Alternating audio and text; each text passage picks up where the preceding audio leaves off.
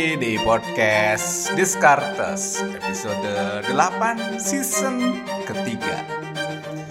Kita lanjut lagi ya. Pembahasan terkait finansial di podcast kesayangan kita semua asik.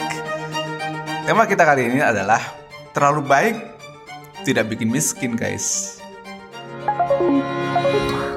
Ya kan sering banget nih sekarang muncul istilah-istilah yang tersebar luas karena media sosial juga sih sebetulnya. Ada yang berkembang gini, lu jadi orang jangan terlalu baik, nanti dimanfaatkan sama orang. Itu contoh yang pertama gitu kan. Ada lagi yang kalau bisnis jangan terlalu baik, nanti rugi gitu.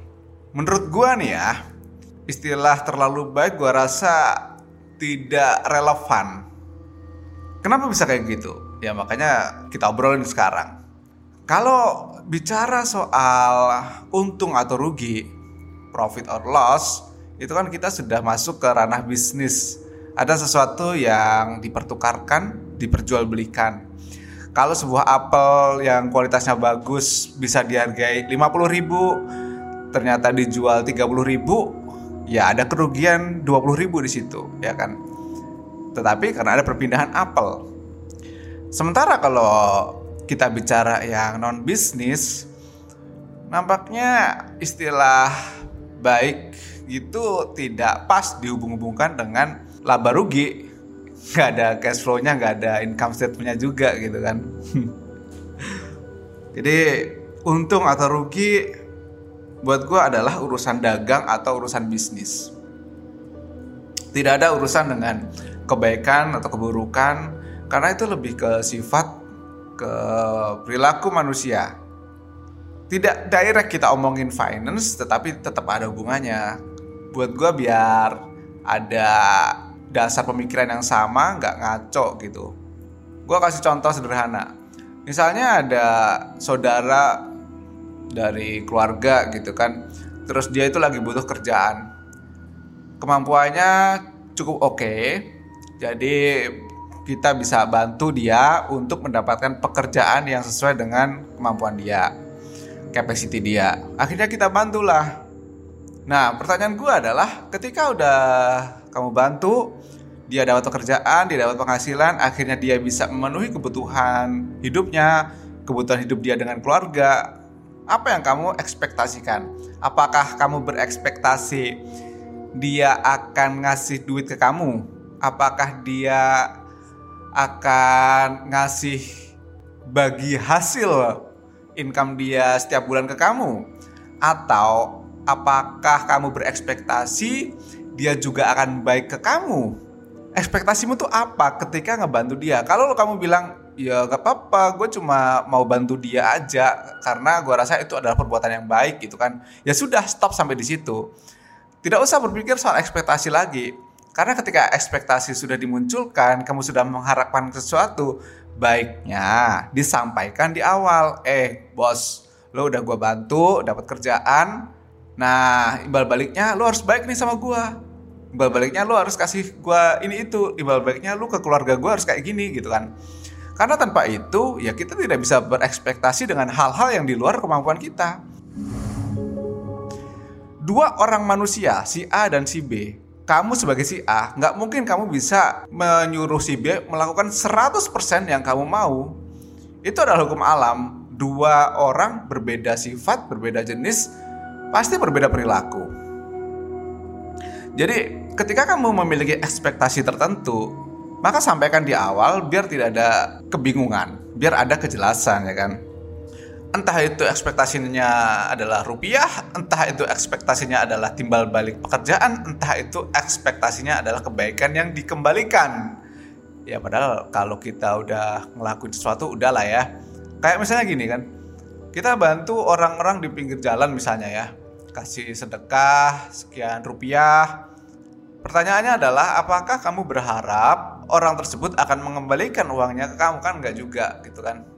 Kita kan berdoanya ya mudah-mudahan nanti suatu saat kalau gue butuh sesuatu akan dibantu oleh orang lain juga kan gitu. Ya nggak apa juga sih itu udah urusan agama masing-masing. Kita nggak bahas demikian. Tapi poin gue adalah ketika kamu mengharapkan sesuatu dari apa yang kamu berikan dari kebaikan katakanlah tanda, tanda kutip ya gue rasa kamu akan lebih banyak bertemu dengan kekecewaan. Dan jangan sampai dompet kamu bingung dompet kamu bermasalah gara-gara kamu stres kecewa soal itu doang. Karena kita harus ingat kan kalau kita tidak state di awal tentang apa ekspektasi kita dan yang kita harapkan orang lain juga nggak bisa ngerti. Emangnya mereka cenayang? Dia udah dibantu dia udah ngerti apa yang akan dilakukan untuk membuat happy kamu? Kan nggak gitu juga. Jadi ya komunikasi itu penting bahkan ya ini dalam bisnis yang sudah resmi bisa saja miskomunikasi seperti ini terjadi. Kata-kata terlalu baik itu kadang-kadang juga muncul juga dalam bisnis gitu. Dalam bisnis kita udah clear nih ekspektasinya apa itu udah clear. Apakah akan terpenuhi 100% enggak juga. Misalnya nih kita kasih service terbaik ke customer. Kita kasih kerjaan yang bagus banget ke si bos ya. Dan lain-lain pertanyaannya adalah apakah customer selalu happy dengan hasil service kita ya belum tentu kan padahal menurut kita udah bagus banget nih terus apakah bos kita suka dengan pekerjaan kita seharian semingguan, sebulanan ini ya belum tentu juga. Padahal kita udah berusaha banget ngasih sesuatu yang menurut kita udah wah ini terbaik lah buat dia gitu. Ini dalam transaksi resmi loh, bisnis yang resmi. So, apa yang bisa kita lakukan biar nggak terlalu kecewa lah ya atas hal-hal kayak gini. Yang pertama, kalau mau melakukan sesuatu berbisnis dengan baik, lakukanlah secara clear. Entah itu kamu dalam posisi menagih utang, meminta imbalan, atau berekspektasi atas sebuah reward, bebas. Itu kamu boleh sampaikan secara clear. Nagih utang secara langsung clear. Meminta imbalan atas hasil kerja juga gak ada masalah itu bukan aib. Jadi berhak saja untuk nagih eh bos gue belum dibayar. Ya nggak apa-apa juga gitu kan karena itu adalah hak atas pekerjaan yang telah dilakukan. Berekspektasi mendapatkan reward seperti promosi ya nggak apa-apa juga gitu kan tapi sampaikan secara clear jangan ngomong di belakang ter repot lagi itu juga bukan perbuatan yang hina menurut gue ya jadi teman-teman, daripada kita merasa sok-sok terlalu baik atau sok-sok dimanfaatkan ya, lebih baik kita setting diri sendiri ini secara clear. Oke, kalau kamu memang baik, ya sudah baik saja, nggak usah baik tapi, ya nggak ada kata tapi-tapian.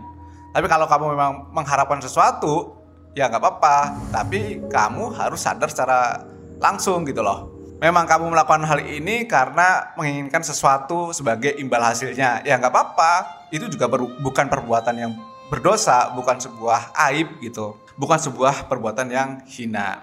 So, mudah-mudahan setelah mendengar podcast ini kita sadar nih bahwa kalau kita bisa dimanfaatkan sama orang, sebetulnya itu adalah hal yang menyenangkan. Artinya apa? Orang yang dimanfaatkan, orang yang memiliki sumber untuk kebaikan orang lain bisa menghasilkan sesuatu. Berarti kan kita ada gunanya, ada value-nya. Ada value-nya, ada sesuatu yang bisa kita lakukan, dapat duit bisa kan? Ya kita sering dimanfaatkan, sering dapat duit bisa saja, meskipun ada juga hal-hal tertentu yang tidak menghasilkan. Tapi gue yakin bahwa kalau kamu nggak bisa dimanfaatkan sama sekali, ya nggak akan dapat duit sama sekali juga, gitu loh. Siapa yang mau memberi orang yang tidak memberi manfaat kepada sekelilingnya? Gue rasa nggak ada. Oke. Sampai jumpa lagi podcast Diskarta selanjutnya. Thank you and bye-bye.